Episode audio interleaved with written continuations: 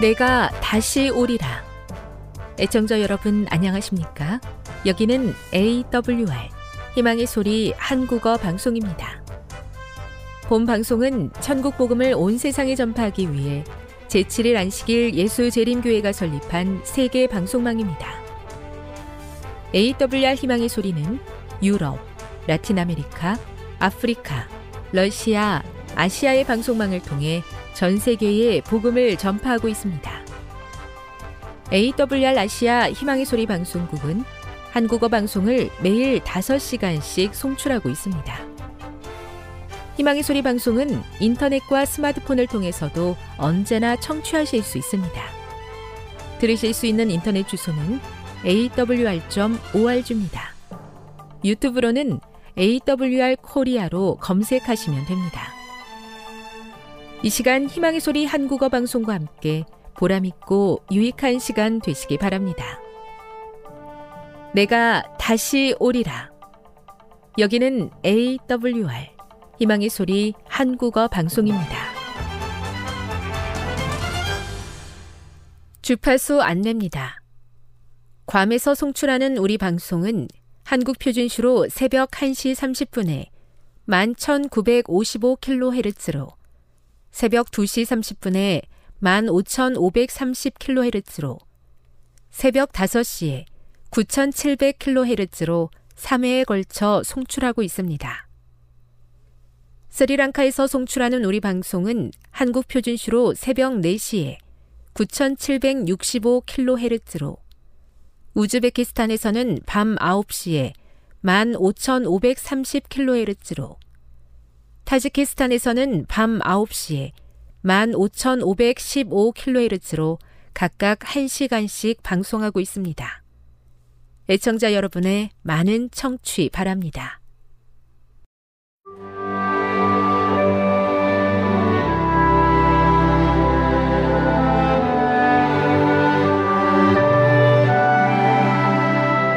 읽어주는 교과 여섯째 날 10월 22일 금요일 더 깊은 연구를 위해 사도행적 3장 대사명 14장 진리의 탐구자를 읽어보라.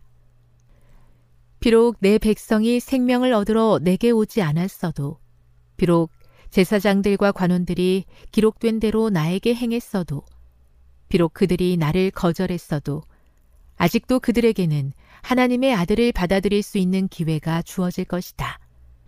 그들은 내가 자기 죄를 자복하고 나에게 오는 사람들을 즐겨 용납하는 것을 보았다. 내게 오는 사람을 나는 결코 버리지 않을 것이다. 나는 나의 제자인 그대들에게 이 은혜의 기별을 위탁한다. 이 기별은 유대인과 이방인들에게 첫째는 이스라엘에게 또 모든 나라와 방언과 백성들에게 모두 전해져야 한다. 복음 전도 사명은 그리스도의 왕국의 대선교 헌장이다. 제자들은 영혼들을 위하여 열심히 일하고 만민에게 은혜의 초청을 전해야 하였다. 그들은 사람들이 찾아오기를 기다리지 말고 기별을 가지고 사람들에게 나아가야 하였다. 사도행적 27 그러므로 너희는 가서 모든 민족을 제자로 삼으라는 대사명이 주어진 것은 분명하며 그것은 다른 사람들, 특히 다른 나라로 가는 것까지 의미한다. 우리가 사는 세상에는 우리가 생각하는 것보다 하나님의 나라에 더욱 가까운 사람들이 많이 있다. 이 어두운 죄악 세상 가운데서도 주께서는 당신의 사자들을 그들에게 보내실 보석과 같은 사람들을 많이 가지고 계시다. 어느 곳에나 그리스도를 위하여 굳게 설 사람들이 있다.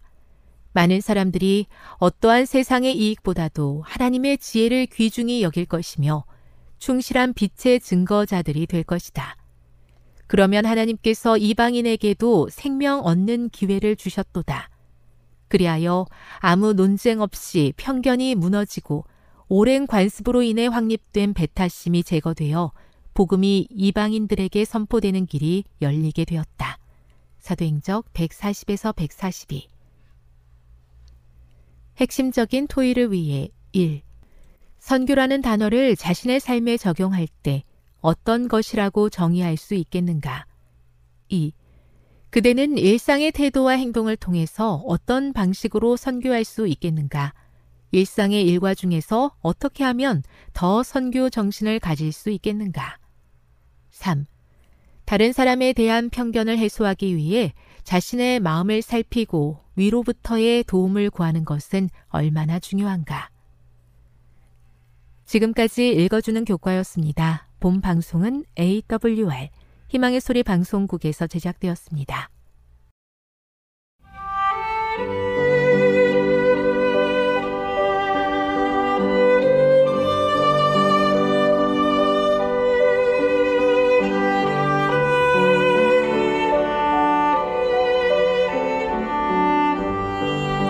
좋은 하나님 만나셨나요? 삶 가운데서 만난 하나님의 사랑, 말씀 가운데서 만난 하나님의 사랑을 나누는 LT 시간. 저는 이영미 집사입니다. 오늘은 시편 91편 1절부터 16절에 있는 말씀을 함께 나누도록 하겠습니다. 기도하겠습니다. 주님, 오늘도 주님의 역사가 필요합니다. 말씀으로 교훈하여 주시고 그 말씀에 순종하게 해 주시며 순종함으로 인하여 형통함의 축복을 누리게 하여 주시옵소서. 오늘도 마음에 많은 무거움 가운데 있는 그러한 어, 분들에게 말씀의 위로를 보내주시고 또 말씀의 치유를 허락하여 주시기를 기도드립니다. 오늘 우리는 모든 것이 주님의 뜻 안에 있고 또 주의 뜻을 순종하는 것이 우리의 구원 되시는 예수 그리스도를 만나는 길임을 알게 하여 주시기를 예수님의 이름으로 기도드립니다. 네, 이번 주에 만난 저희 하나님은 내면의 날씨를 어, 주시는 하나님 만났습니다.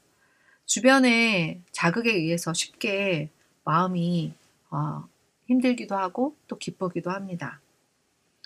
근데 이 자극과 반응 사이에 선택의 자유의 공간이 있는데 이 공간은 잠깐 멈추고 기도를 하면서 하나님께서 주시는 그 마음의 선택을 하게 되면 어, 그 마음이 밝아지는 것을 경험하게 됩니다. 이번 한주 어, 많은 어려움들이 있었습니다. 시험을 또 준비하고 또 어, 피드백도 받아야 하고 수업에 대한 피드백 그리고 여러 가지 일들이 많이 있었지만 그 일들의 부정적인 영향을 바라보는 것이 아니라 그 일들을 통해서 이루시고자 하는 하나님의 놀라운 계획에 집중을 하게 되었습니다. 그랬을 때 마음의 불편함이나 서운함보다 제 마음속에 가져지는 생각은 바로 하나님께서 이루실 일들에 대한 기대고 내 자신이 연약하기 때문에 그리스도가 더욱 필요하다는 고백이었습니다. 이로 인하여 하나님께 참 감사를 드립니다. 어떤 사람도 어, 자신에게 이, 자신에게 이르러 오는 부정적인 어, 피드백이나 또 감화에 대해서 또 그리고 어, 힘든 일들에 대해서 부정을 묵상하게 되면 바로 부정적인 시각이 마음 가운데 돌아오지만 그 일들을 하나님께 데려 가지고 나아가서 잠깐 멈췄을 때 하나님께서 기쁨으로 바꿔주시는 경험이 나요. 감사를 드립니다. 그리고 이제 사람이 예민할 때는 어, 자기가 가지고 있는 어, 조절력이 어, 약해지기 때문에 평상시에는 좋게 반응할 만한 것도 예민한 시간에는 그 예민함으로 인하여 음, 아주 민감하게 반응하더라도 한쪽에서 어, 아, 친구가 이만큼 예민하구나. 좀 잠깐 여유가 없구나. 라고 생각하면서 한 걸음 뒤로 물러나게 했을 때, 말러났을 때는 곧 그 문제를 깨닫고 함께 서로 하얗게 해주시는 그런 하나님 만났습니다. 오늘은 시편 91편 1절부터 16절에 있는 말씀인데요. 먼저 말씀을 읽어드리도록 하겠습니다. 지존자의 은밀한 곳에 거주하며 전능자의 그늘 아래에 사는 자여 나는 여호와를 향하여 말하기를 그는 나의 피난처요. 나의 요새요 내가 의뢰하는 하나님이라 하리니. 이는 그가 너를 새 사냥꾼의 올무에서와 심한 예, 전염병에서 건지실 것이미로다. 그가 너를 그의 깃으로 덮으시리니 내가 그의 날개 아래 피하리로다.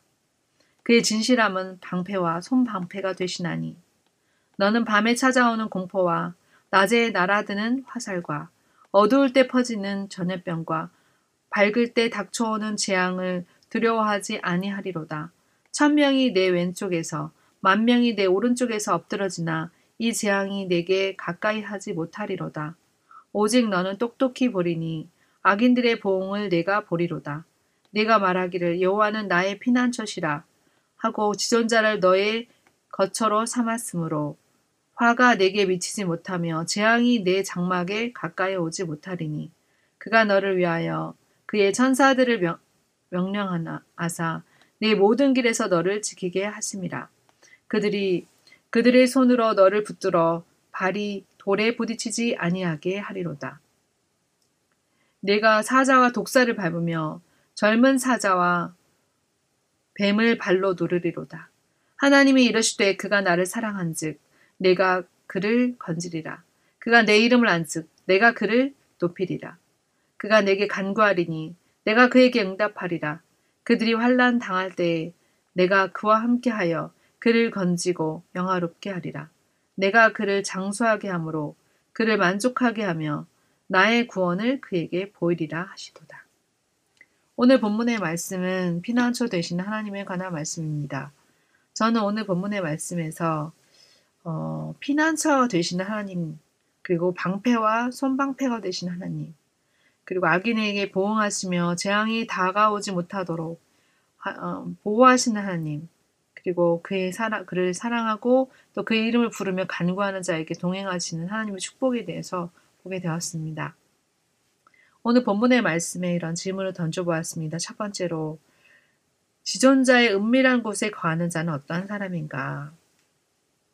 지존자의 은밀한 곳은 어떤 곳인가? 라고 이렇게 음, 질문을 던져보았는데요. 지존자라는 곳 하나님이십니다. 하나님의 은밀한 곳은 어떤 곳일까요? 그것은 바로 하나님이 계시는 곳입니다. 그리고 피난처가 되는 곳이고 요새가 되는 것이고 그의 날개 깃으로 덮으시는 그늘이 있는 그곳입니다. 바로 방패와 송방패로 막으실 수 있는 어, 우리가 음, 우리를 보호하시는 그런 하나님의 놀라운 어, 임재가 있는 곳입니다. 어떤 사람이 이러한 그 전능자의 그늘이요 또 은밀한 곳에 거할 수 있을까요? 그 사람은 바로 어, 여호와를 피난처로 삼는 사람입니다. 여호와를 의뢰하는 사람입니다. 이런 사람들은 그가 비록 어떤 어려움 속에 있을지라도 구해내신다고 하셨습니다. 첫 번째로 새 사냥꾼의 올무에서 건져내신다고 하셨습니다. 사냥꾼이 올무를 놓게 되면 굉장히 어, 보이지 않게 또 어, 함정을 파놓고 기다립니다. 여느 때 가던 곳을 잘 지켜보았기 때문에 언제나 갔을 때 안정적이었고 또 아무 일도 없었기 때문에 어, 의심 없이 가는 그곳에 바로 올무를 놓고 기다리는 것입니다. 이기지 못한 상황 또 경험하지 못했던 그런 곳에 어려움이 있을 거라고 상상하는 사람은 별로 없습니다. 어, 늘 다니던 그곳에 사냥꾼이 올무를 놓았을지라도 하나님께서 그곳에서 구하신다는 것입니다. 또한 극한 연병에서 건지신다고 하셨습니다. 전염병이 일어나기 시작하면 그 전염병은 어, 당연히 모든 사람들에게 전염이 됩니다. 또한 극한 전염병일수록 그 전염병에서 어, 자신을 지킨다는 것은 하나님의 인도하심이 아니면 불가능한 일입니다. 그런데 이 극한 전염병에서도 건지시겠다고 하셨습니다. 아, 그렇구나. 극한 전염병에서 나를 구할 사람은 물론 병원에서 주는 약이나 또 여러 가지로 예방하는 차원, 그리고 전염에 걸리지 않기 위해서 백신을 맞는 여러 가지 인간적으로 할 수 있는 노력들이 있지만 극한 전염병에서 건질 수 있는 것은 바로 하나님의 보호하심이구나. 하나님께 피할 때 답이 있구나. 라는 것을 오늘 말씀 가운데서 보게 되었습니다. 또한 하나님께서는 하나님께 피하는 자에게 어떻게 하시나 봤더니 깃으로 덮으신다고 하셨습니다. 그 깃은 어떠한 깃입니까? 세상을 만드신 그 손, 그 세상을 만드신 그 품 안에 어, 어려움을 당한 모든 사람들을 감싸 안으시는 것입니다. 또한 하나님의 품성은 어떤 분이십니까? 그는 진실하시고 손 방패와 방패로 오늘 우리를 어, 도우시는 분이십니다. 손방패는 뭐고 또 방패는 무엇일까? 말씀에서 보았을 때 방패는 보통 어, 공격에 대해서 막는 큰 방패를 의미합니다. 손 방패는 손에 들고 어, 이 수비를 수비를 큰 방패가 했다면 이 손 방패를 가지고는 어, 창을 가지고 가까이 가까이 나가면서 적진들을 물리치기 위해 공격하며 나갈 때 쓰는 방패입니다. 큰 일과 또 어, 작은 일들 그리고 공격과 수비 그 모두에 능하신 수 있도록 하나님께서 방패와 손 방패가 되어 주신다는 것입니다. 오늘 본문의 말씀을 보면서 아 하나님은 정말 그 모든 일에 너무 음, 우리를 사랑하시는구나. 또 그의 피난처 되시는 그에게 피했을 때 모든 문제 해결되지 않을 문제가 없구나 라는 믿음을 갖게 되었습니다. 또한 5절에는 91편 5절에는 너는 밤에 찾아오는 공포와 낮에 날아드는 화살과 어두울 때 퍼지는 전염병과 밝을 때 닥쳐오는 재앙을 두려워하지 아니하리로다. 어떻게 이런 어려움 앞에서 두렵지 않을 수 있을까요? 밤의 놀램이라는 것은 급한 상황에 예상치 못한 일들을 갑작스럽게 닥치는 위기를 의미합니다. 이런 상황에서도 두려워하지 않을 수 있는 사람 한 사람도 없습니다. 그러나 두려워하지 않을 수 있다는 것입니다. 또한 흑암 중에 어, 엎드러짐. 아, 흑암 중에 엎드러지면 보이지 않기 때문에 어떻게 피할 수 없는 것입니다. 또는 백주에 한눈에 보는데 황폐해지는 이 파멸. 이런 것들은 정말 어, 사람의 힘으로서는 한거할 수 없는 이 일들 속에서도 하나님께서는 보호하신다는 것입니다. 그러면 두렵지 않은 이유는 무엇일까요? 그것은 바로 천인이 엎드러지지만 재앙이 가까이 하지 못하는 그러한 놀라운 하나님의 보호하심 가운데 있는 것들을 경험하게 되는 것입니다. 그러면 그때 우리가 해야 될 일은 무엇일까요? 하나님께서 이런 일들을 하시는데 우리는 무엇을 해야 될까요? 무엇을 할 수 있을까요? 거기에 보면 우리는 다만 이것들을 목도하며 하나님이 하셨다고는 것을 악인이 보응되는 사실을 지켜본다는 것입니다. 사실 이럴 때 우리도 무엇인가를 해야 될 것 같은데 하나님께서 하신 일들에 대하여 목도하면서 아마 감사하고 주님께 영광을 돌리는 일 외에는 오늘 우리가 이러한 재앙 앞에서 할 수 있는 일이 없다는 것을 알게 됩니다. 어, 화가 미치지 못하게 하시고 또 장막 재앙이 장막 가까이 이르지 못하게 하시는 그 하나님께서 이렇게 하실 수 있는 데에는 사자들이 모든 길에서 하나님의 사자들이 모든 길에서 지키시고 또 그 손으로 붙들어서 발이 돌에 묻히지 않게 하시고 또 사자와 독사를 밟고 어, 사자 뱀을 발로 누를 수 있도록 인도하신다는 것입니다. 어, 사자가 얼마나 동물 중의 왕입니까? 또 독사의 맹독이 얼마나 무섭습니까? 사람을 치사할 수 있게 하는 그런 어, 어, 짐승들입니다. 그런데 하나님께서는 이들, 이들에게서 오히려 그들을 누릴 수 있도록 해주신다는 것입니다. 그렇다면 하나님께서 우리들을 축복의 통로로 삼으신 이유는 무엇일까요? 하나님께 이러한 보호하심을 입을 수 있는 그러한 조건은 무엇일까요? 그것은 바로 하나님을 사랑하는 것입니다. 하나님께서 그 사랑하시는 자에게 건지셔 주, 건져 주실 거라는 약속을 하고 계십니다. 또 환란이 우리에게 있을 수 있습니다. 하나님께 사랑하신 자에게 환란이 있을 수 있지만 환란 가운데서 동행해 주시고 구원해 주시고 하나님을 영화롭게 할 수 있도록 길을 열어 주신다는 것입니다. 또한 하나님 예수 그리스도의 이름을 알므로 인하여 그 이름을 부름으로 인하여 우리를 높여 주시겠다 하셨고 주님께 우리의 모든 어려움들을 간과함으로 인하여 응답해 주시겠다 하셨고 또 우리를 장수하게 함으로 인하여 마음을 기쁘게 해주신다 하였습니다. 그리고 구원해 주시는 것이 어떠한 것인지 보여주시겠다고 약속해 주셨습니다. 정말 이런 하나님께 피하는 자에게 주시는 축복은 말로 형용할 수 없는 그런 큰 축복입니다. 저는 이런 적용 질문을 던져보았습니다. 아, 내가 하나님께 피하는 시간을 가져야겠구나. 장소를 구별해야 되겠구나. 다시 한번 시간과 장소의 이동 속에서 하나님을 깊이 만나고 싶구나 라는 적용을 해보게 되었고요. 그리고 오늘 시편 91편에 주셨던 위로와 또 보증의 말씀들을 암송해하고자 하는 마음을 주셨습니다. 그리고 내가 하나님을 만나는 습관을 제대로 가지고 있는지 습관을 체크하고 또 내가 하나님께 이러한 모든 문제들을 기도로 가지고 가고 있는지 기도의 습관을 체크하기 원합니다. 기도하겠습니다. 주님, 오늘 말씀을 통하여 우리 피난처여 요새가 되어 주시겠다고 약속해 주셔서 감사합니다. 악인들이 우리를 정말 겹겹이 싸울지라도 주님께서는 그 악인들을 향하여 직접 싸워 주시는 예수 그리스도의 놀라운 은혜에 감사할 수 있는 믿음을 저에게 허락하여 주시옵소서. 아버지 하나님을 더욱 사랑하게 되길 원합니다. 아는 만큼 이해하고 이해하는 만큼 사랑한다고 하셨사오니 오늘 우리에게 하나님의 사랑을 믿게 하여 주시옵시고 또한 간절히 간구하게 해주시고 또 환란 가운데 지켜주실 하나님께 대한 믿음을 갖게 하여 주시옵소서. 주의 재림의 때 저희들 준비시키셔서 주님의 군대로 사용해 주시기를 예수님의 이름으로 기도드립니다. 지금 여러분께서는 AWR 희망의 소리 한국어 방송을 듣고 계십니다.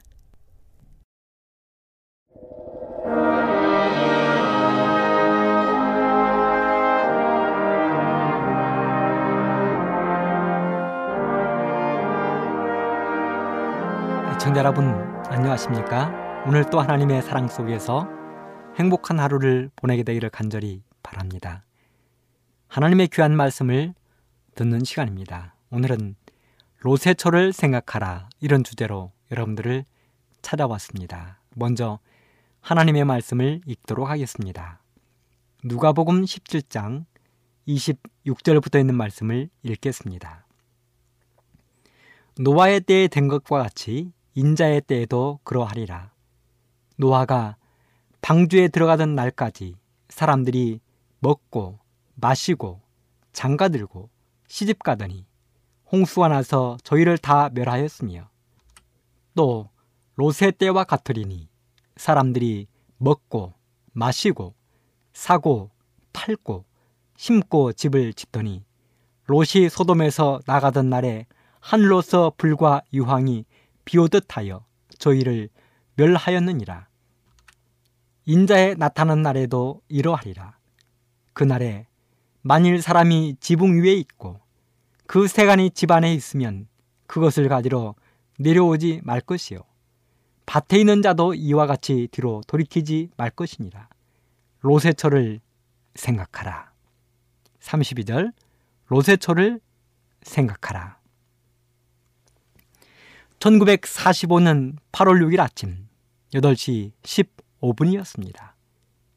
무시무시한 섬광이 하늘 동편에서부터 서편으로 가로질러 번쩍이었습니다. 그리고 잠시 후 사람들의 눈에는 마치 태양을 펼쳐놓은 이부잘 같은 버섯구름이 하늘로 하늘로 올라가고 있었습니다. 태어나서 난생 처음 보는 엄청난 버섯 구름이었습니다. 멀리서 보면 정말 아름다운 버섯 구름이었습니다. 여러분, 이 엄청난 버섯 구름이 피어오른 것은 바로 일본의 히로시마였습니다. 히로시마에 무시무시한 엄청난 원자폭탄이 떨어진 날이었습니다. 10만 명이 그 자리에서 즉사했습니다. 10만 명은 죽을 때까지 치유되지 않을 치명적인 병을 얻었습니다. 대부분의 건물들이 폭삭 주저앉았습니다. 히로시마 도시 전체가 화염에 휩싸였습니다. 방향을 종잡을 수 없는 미친 바람이 사정없이 불어 닥쳤습니다. 하늘에서는 공깃돌 크기의 물방울이 떨어지고 하늘은 지륵 같은 어두움으로 휩싸였습니다. 시체는 사방으로 나뒹굴고 무너져 내린 건물 아래에서는 부상당한 사람들의 신음소리가 끊이지 않았습니다. 얼굴이 날아가 버린 사람, 팔과 다리가 떨어져 없어진 사람, 화상으로 온몸이 뭉개진 사람, 부모 잃은 어린아이들의 울음소리, 아수라장의 생적이었습니다. 지구의 종말이 다가온 것 같았습니다. 그래서 이 모습을 바라보며 윌리엄 리플리라는 사람은 이렇게 한마디를 던졌습니다. 나는 지금 세상의 종말이 시작되는 지점에 서 있습니다. 나는 지금 세상의 종말이 시작되는 지점에 서 있습니다. 그렇습니다. 사실 우리는 지금 지구의 종말이 거의 다가온 지점에 서 있습니다. 이사야 1장 2절 3절에는 이렇게 기록했습니다. 하늘이여 들으라 땅이여 귀를 기울이라 여호와께서 말씀하시기를 내가 자식을 양육하였거늘 그들이 나를 거역하였도다. 소는 그 임자를 알고 나귀는 주인의 고유를 알건만은 이스라엘은 알지 못하고 나의 백성은 깨닫지 못하는도다 하셨도다. 그렇습니다. 하나님께서 우리를 양육했습니다. 우리를 키우셨습니다. 근데 우리가 하나님을 거역했다고 이야기합니다.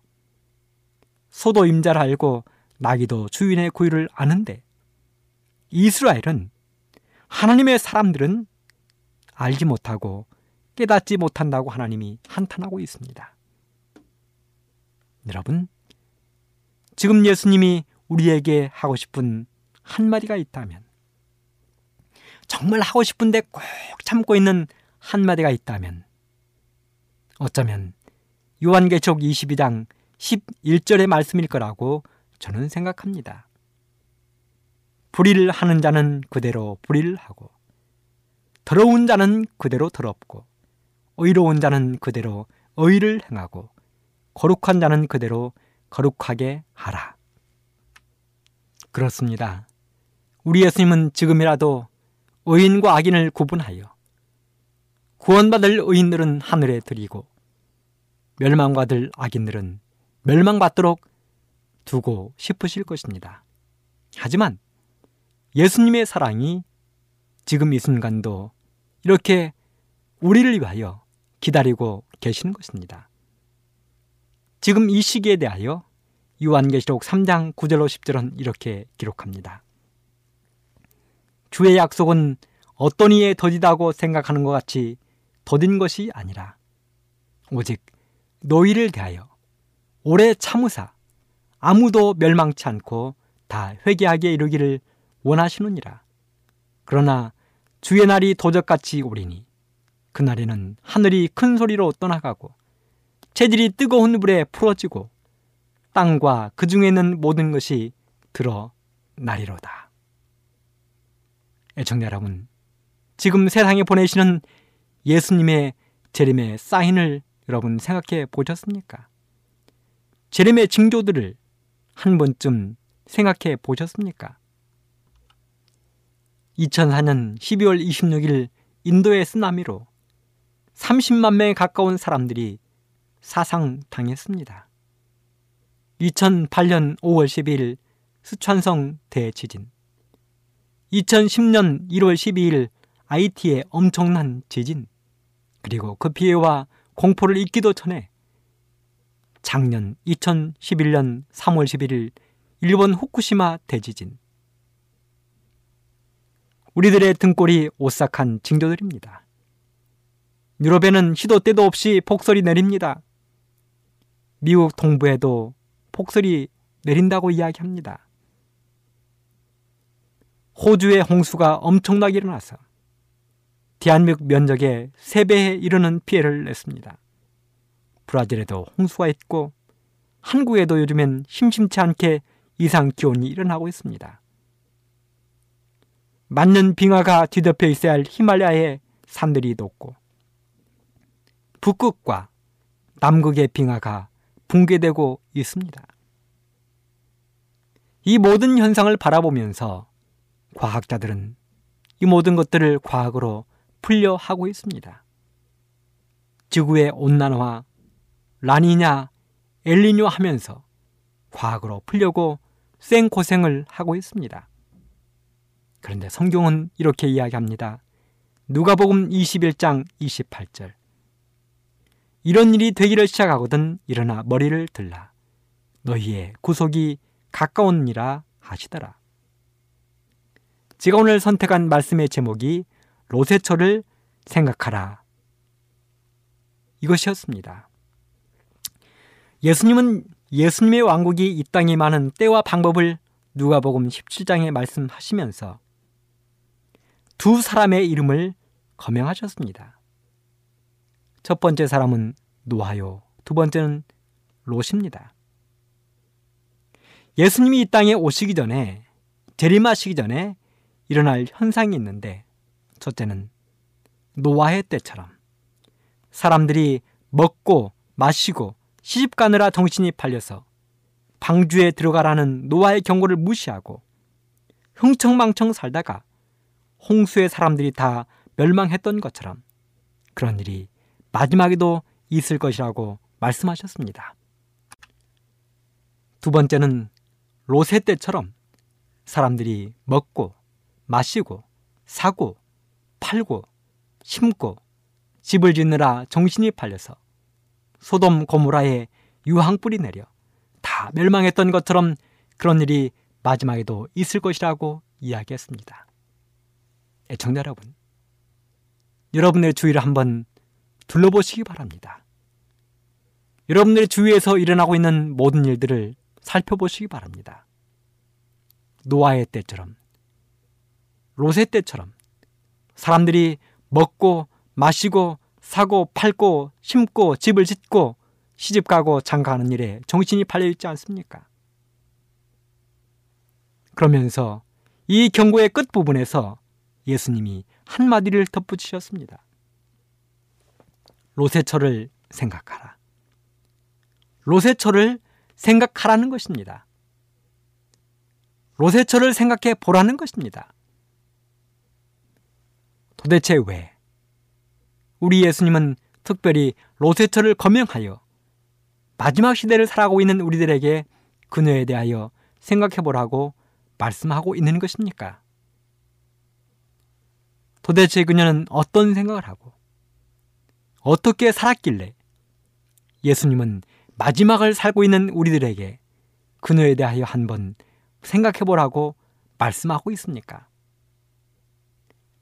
생각해 보라는 것은 두 가지 의미를 가지고 있습니다.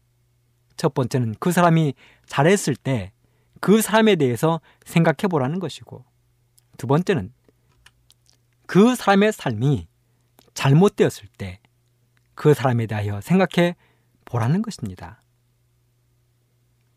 우리는 언제 사람들에게 또는 자녀들에게 한 번 생각해 보라고 이야기합니까? 우리의 자녀들이 어떤 일을 부모에게 의논해 올 때 그것이 좋은 생각이면 좋은 것이면 부모들은 이렇게 이야기합니다. 그래, 얼른 해. 하지만 위험하거나 마음에 들지 않으면 부모는 이렇게 이야기합니다. 너 다시 한번 생각해봐. 한 번 더 생각해보고 와라. 그래도 괜찮겠어? 한 번 더 생각해보지? 이게 우리 부모들의 마음입니다. 그런데 하나님께서 말씀하시기를 로세처를 생각해 보라는 것입니다. 도대체 로세 안에 로세처가 어떻게 살았길래 하나님은 로세처를 생각해 보라고 말씀하시는가? 롯과 그의 아내가 살았던 도시는 소돔이라는 도시였습니다. 소돔의 아름다움에 대해서 성경은 이렇게 기록합니다. 창세기 13장 10절. 비옥함과 아름다움이 여호와의 동산 곧 에덴 동산처럼 아름다웠다. 여러분 에덴 동산이 얼마나 아름다웠는지 꿈에도 상상할 수 없는 동산이었습니다. 그런데 성경은 기록하기를 소돔의 아름다움을 여호와의 동산 에덴 동산에 비유했습니다. 소돔은 당시 요단 계곡 중에서 가장 아름다운 도시였습니다. 화려한 열대 식물이 무성했습니다. 소돔성에는 종려나무가 우뚝우뚝 솟아 있었습니다. 감람나무가 수없이 펼쳐져 있었습니다. 소돔은 포도나무의 원산지였습니다. 1년 내내 아름다운 꽃들이 동산을 뒤덮고 있었습니다. 곡식의 수확물이 풍부했습니다.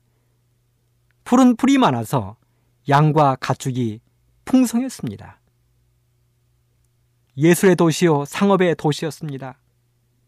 동방의 비싼 보물들로 성을 장식했습니다.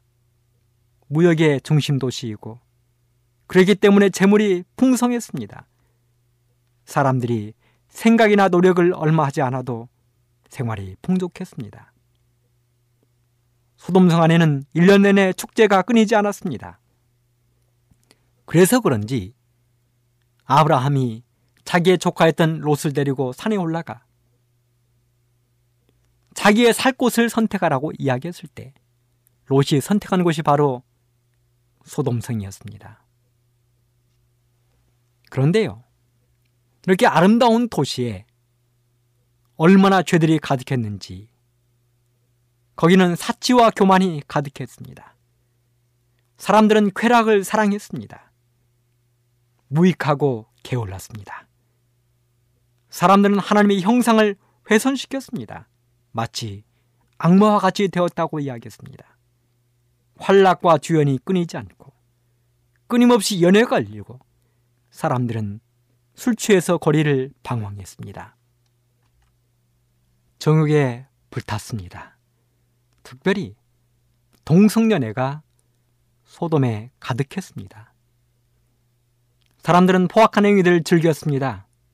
그래서 소돔성을 멸망시키기 위해서 천사들이 들어왔을 때 천사들을 향하여 복도들이 몰려왔습니다. 성경 에스겔서 16장 49절 50절에 보면 이렇게 기록합니다.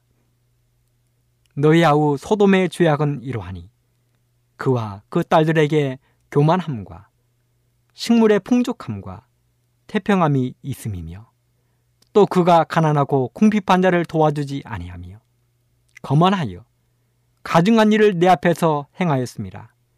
그러므로 내가 보고 곧 그들을 없이 하였느니라.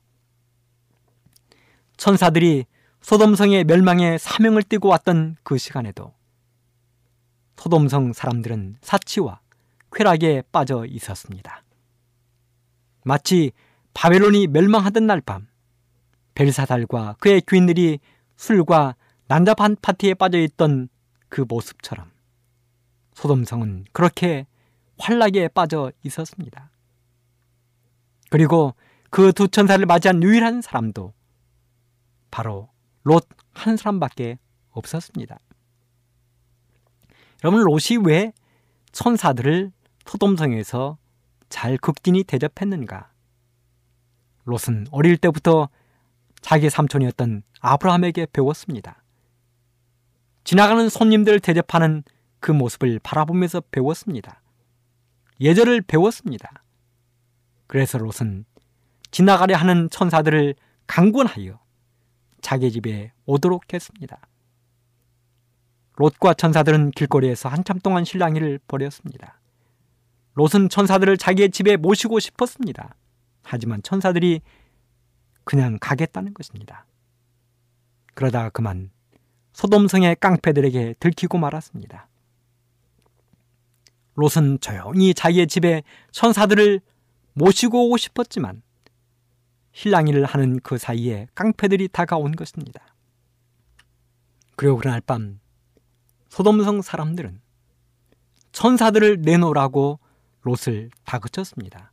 만일 천사의 도움이 없었다면 롯은 갈기갈기 찢겼을 것입니다. 어찌되었든 그 결과로 롯은 소돔성의 멸망에 대한 하나님의 계획을 듣고 마음이 다급해졌습니다. 롯에게는 자기 딸들의 정원한 사위들이 있었습니다. 그 사위들은 매우 부유했습니다.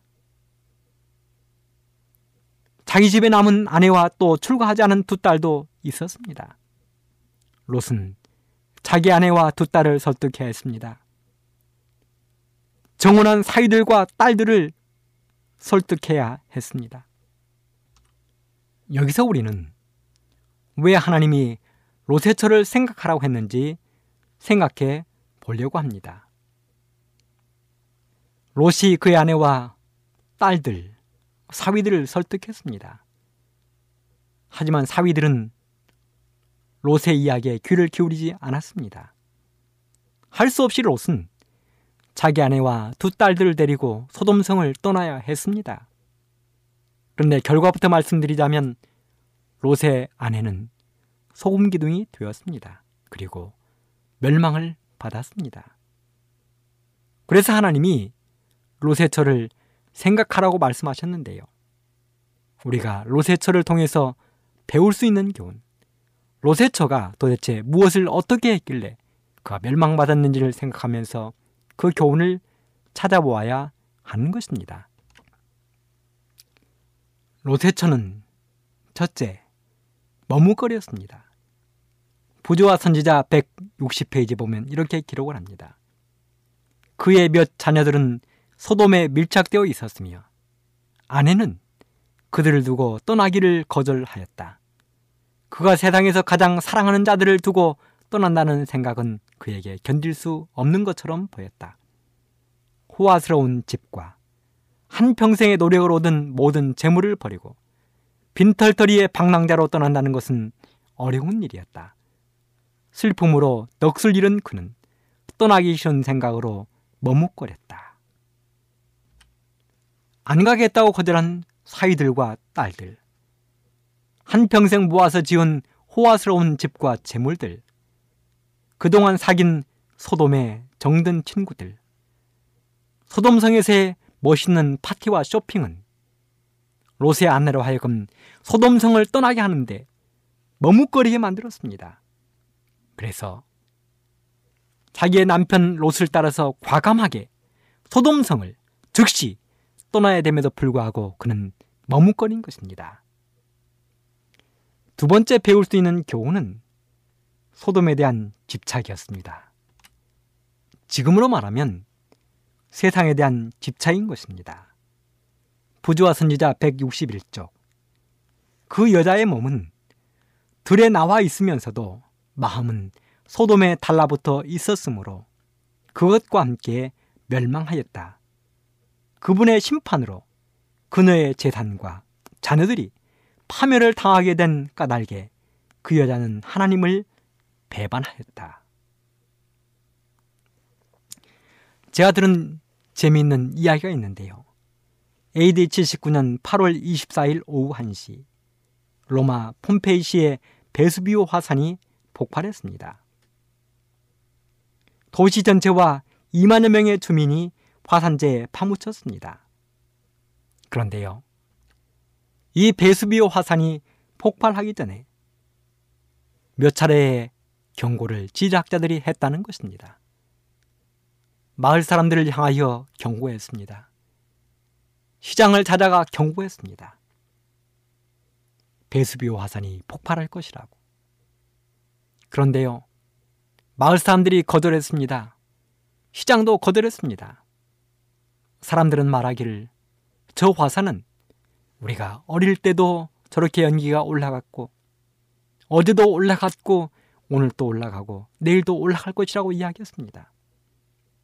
가려면 당신이나 가라는 것입니다.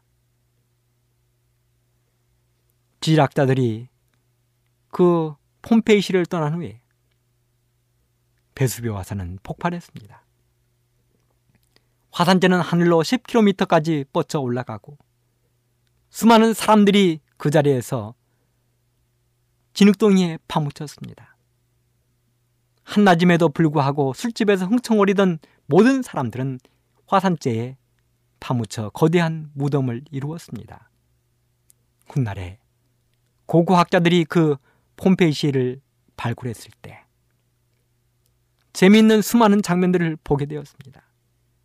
수많은 사람들이 도망을 치면서 그들의 재산, 보물, 그 문덩이를 껴안고 도망가다가 조금만 가면 살 수 있었음에도 불구하고 그 거리를 뛰어가지 못해서 파묻혀 죽었다는 것입니다.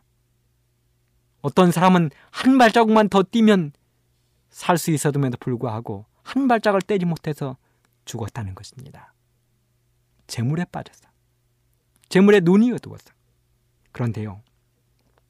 로세 안에는 자기의 재물이 소돔성에 있었기 때문에 자기의 재산이 거기에 있었기 때문에 거기에 대한 집착을 하다가 죽은 것입니다. 세 번째는 로세안에게는 감사가 부족했습니다. 불평입니다. 부조와 선지자 161쪽에 이렇게 기록합니다. 비록 그 여자는 사악한 도시에서 불러냄을 받음으로 그처럼 큰 은총을 입었을지라도 여러 해 걸려본 재산이 잿더미가 되도록 버려두어야 했기 때문에 자신이 가혹한 취급을 받는다고 생각하였다. 감사함으로 구원을 받아들이는 대신에 그 여자는 하나님의 경고를 거역한 자들의 생명을 동경해서 주제넘게도 뒤를 돌아보았다. 그 여자의 죄는 그녀가 살 가치가 없다는 것을 보여주었다. 곧 그 여자는 생명의 보호에 대하여 그다지 감사를 느끼지 않았다. 로세 아내는 남편 로세 뒤를 따라가면서도 계속 불평을 했을 것입니다. 내 재산이 저기에 있는데, 나의 자녀들이 아직도 저기에 남아 있는데, 왜 이렇게 나가야 되느냐고 끊임없이 불평했을 것입니다. 자기의 손을 잡아 이끄는 남편의 손을 뿌리쳤을 것입니다. 따라가면서도 계속해서 궁시렁궁시렁 거렸을 것입니다. 그런데요, 롯의 아내보다도 이렇게 불평하며 감사하지 않은 롯의 아내보다도 우리가 더 큰 죄를 범할, 수 있, 범할 수도 있다는 사실을 우리는 기억해야 합니다.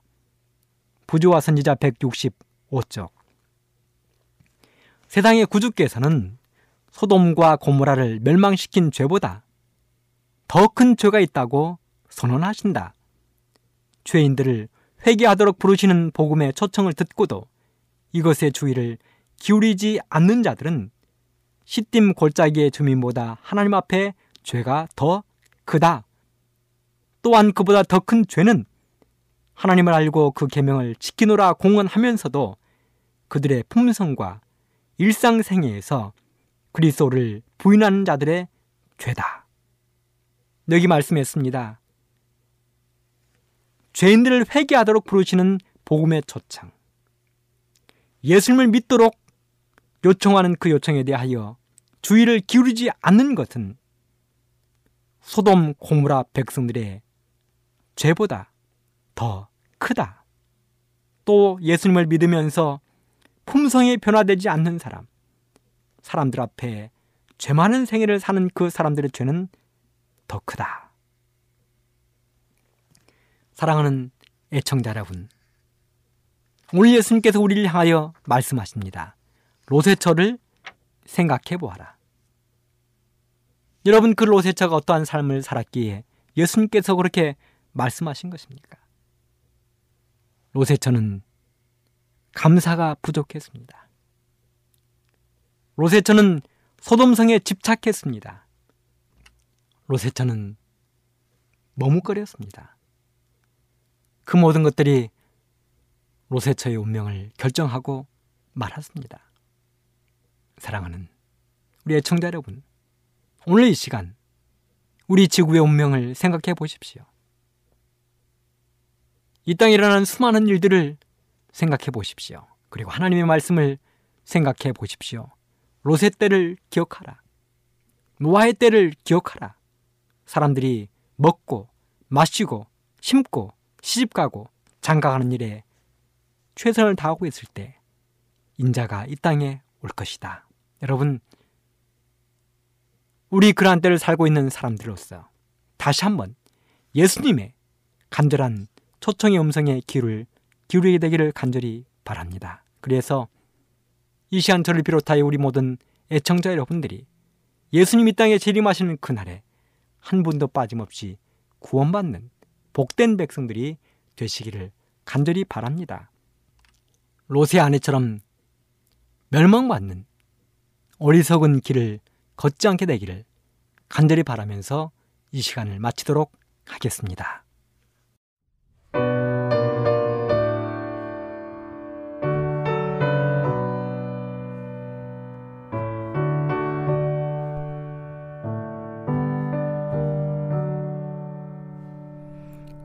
내가 지 금사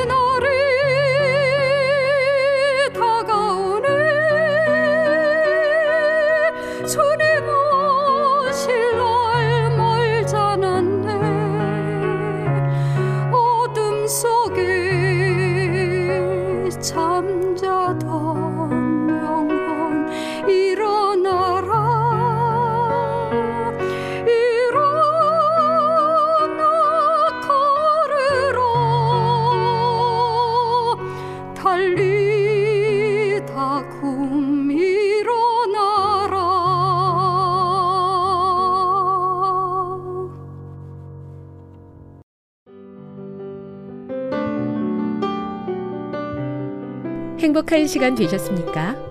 지금까지 여러분께서는 AWR 희망의 소리 한국어 방송을 청취하셨습니다. 방송을 청취하시고 문의를 원하시는 분은 우편번호 02461 대한민국 서울시 동대문구 이문로 1길 11 희망의 소리 방송부 앞으로 편지나 엽서를 보내주시거나 지역번호 02에 3299에 5296에서 8번으로 전화 주시기 바랍니다.